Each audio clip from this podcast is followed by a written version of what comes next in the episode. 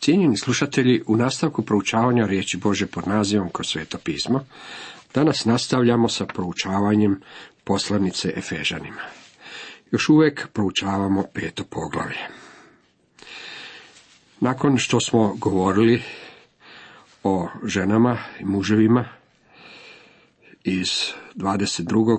23. 24. redka, da ih ponovimo, Žene neka se pokoravaju svojim muževima kao gospodinu, jer je muž glava žene, kao što je i Krist glava crkve, on spasitelj svoga tijela, što više kao što je crkva pokorna Kristu, tako neka budu i žene u svemu svojim muževima. Danas nastavljamo i odjeljak ima za temu dužnosti muževa. Čitamo. Muževi, ljubite svoje žene, kao što je Krist ljubio crkvu i sam sebe predao za nju, da je posveti čisteći je u kupelji vode, uz pratnju riječi, da sam sebi privede crkvu krasnu, bez ljage, bez bore, bez ičega tomu slična, da bude sveta i bez mane. Tako su i muževi dužni ljubiti svoje žene kao svoja telesa. Tko svoju ženu ljubi, ljubi samoga sebe. Bez sumnje nitko nikada nije mrzio svoga tijela. Naprotiv, hrani ga i njeguje kao i Krist crkvu.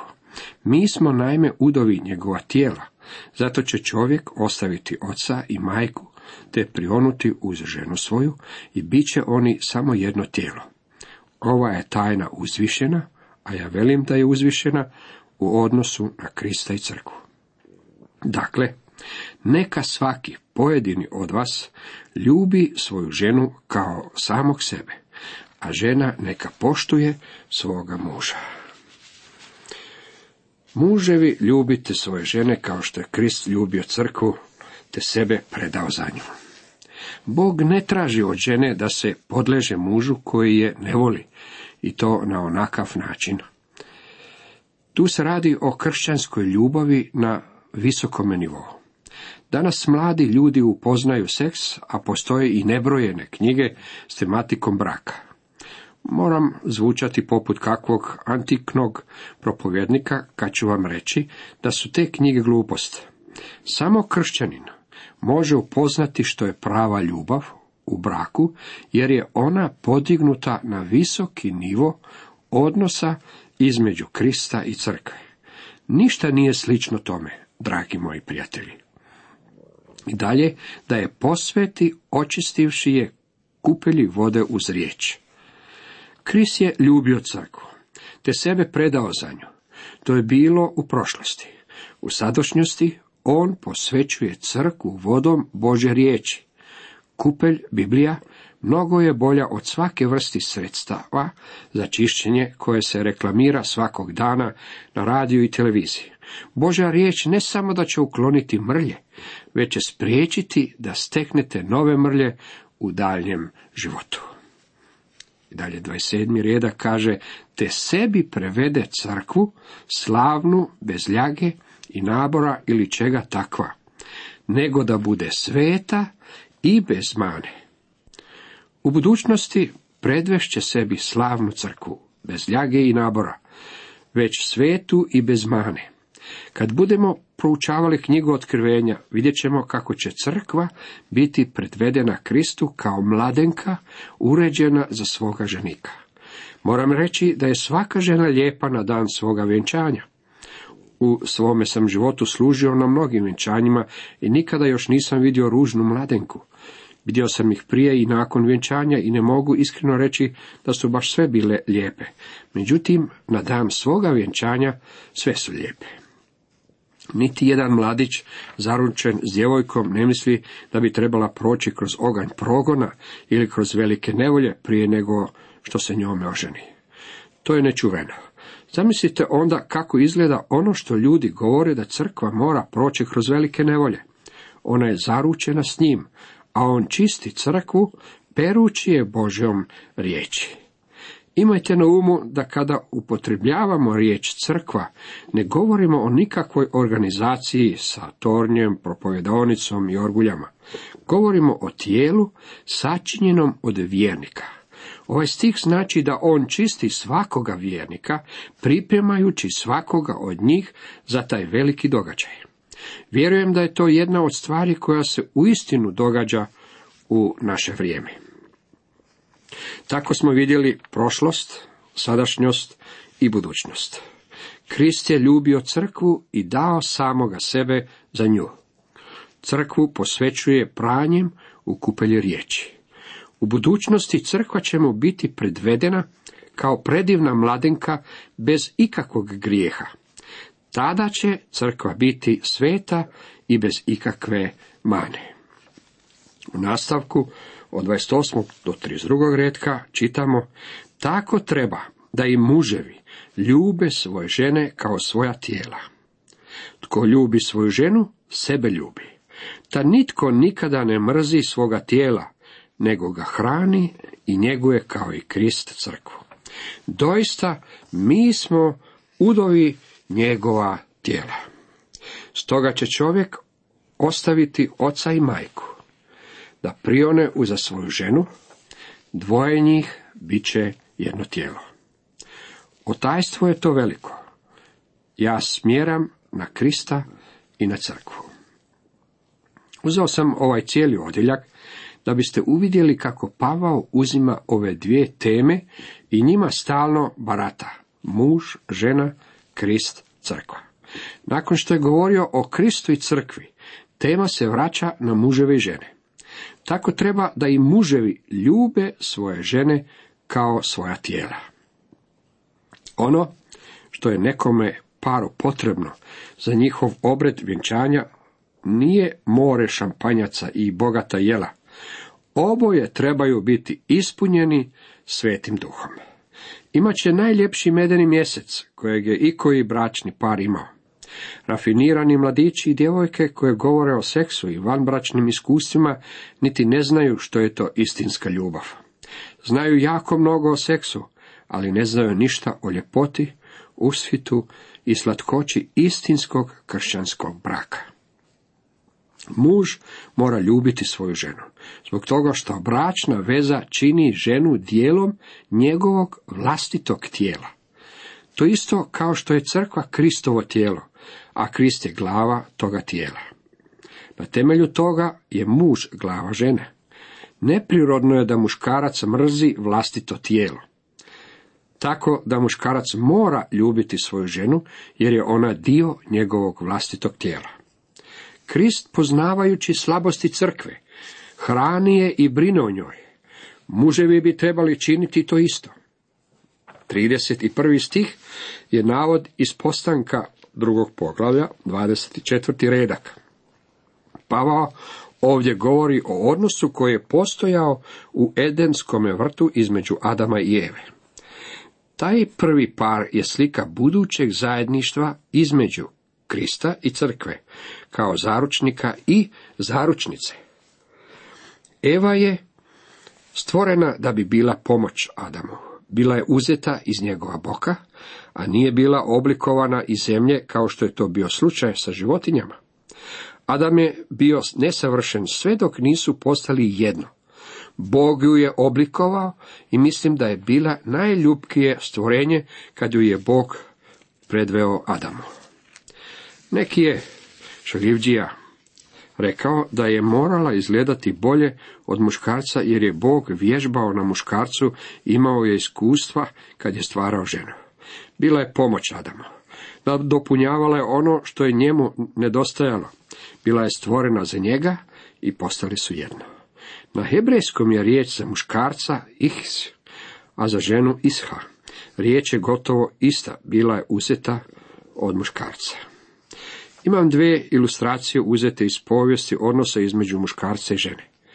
Tako što danas se često gubi.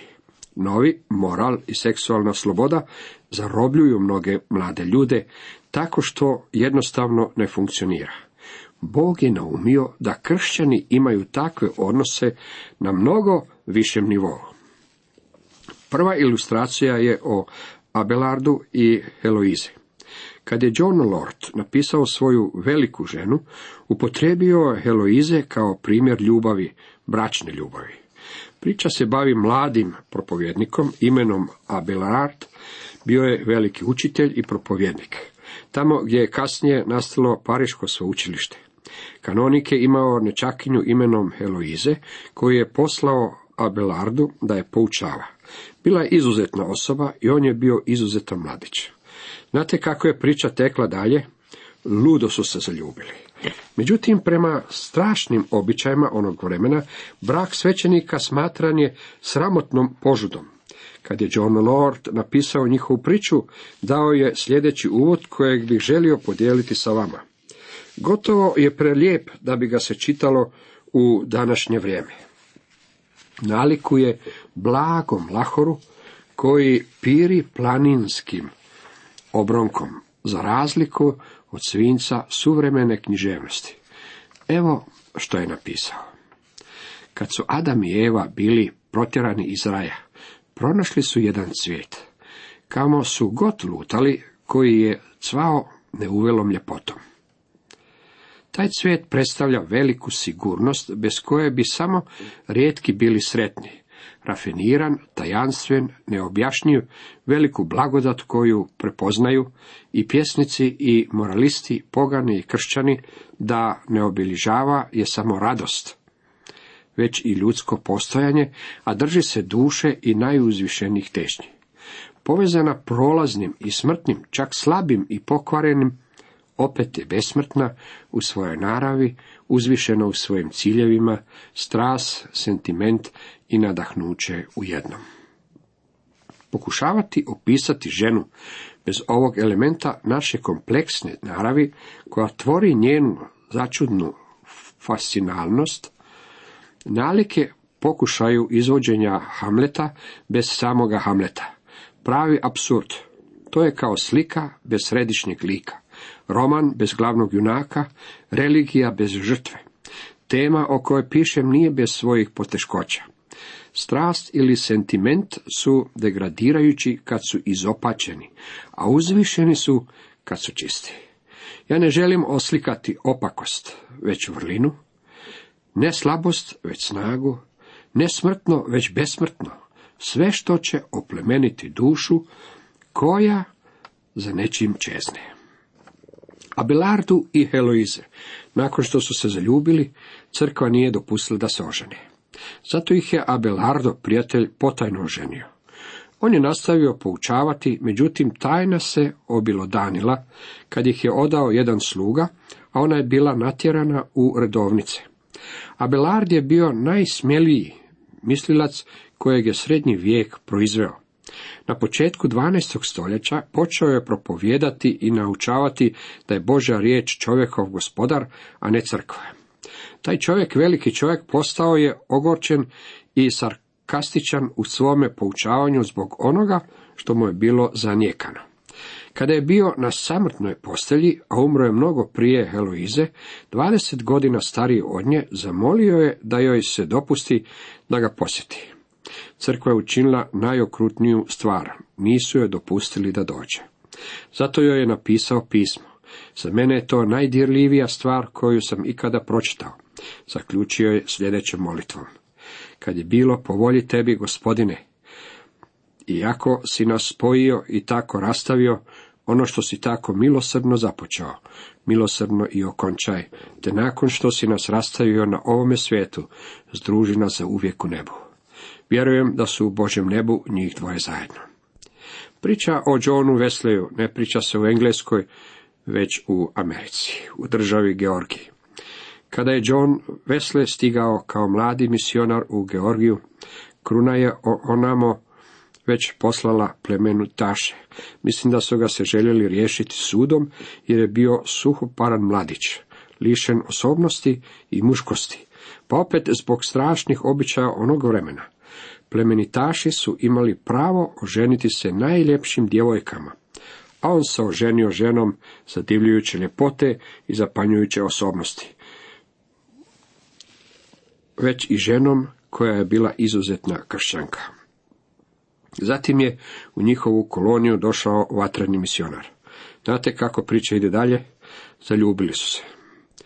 I to je ljubavna priča Johna Wesleya. Tražio od nje da pobjegne s njim i da odu živjeti k indijancima. Ona mu je odgovorila, ne John, Bog te pozvao da se vratiš u Englesku i da za njega napraviš veliku službu. Ta je žena Johna Wesleya poslala u Englesku.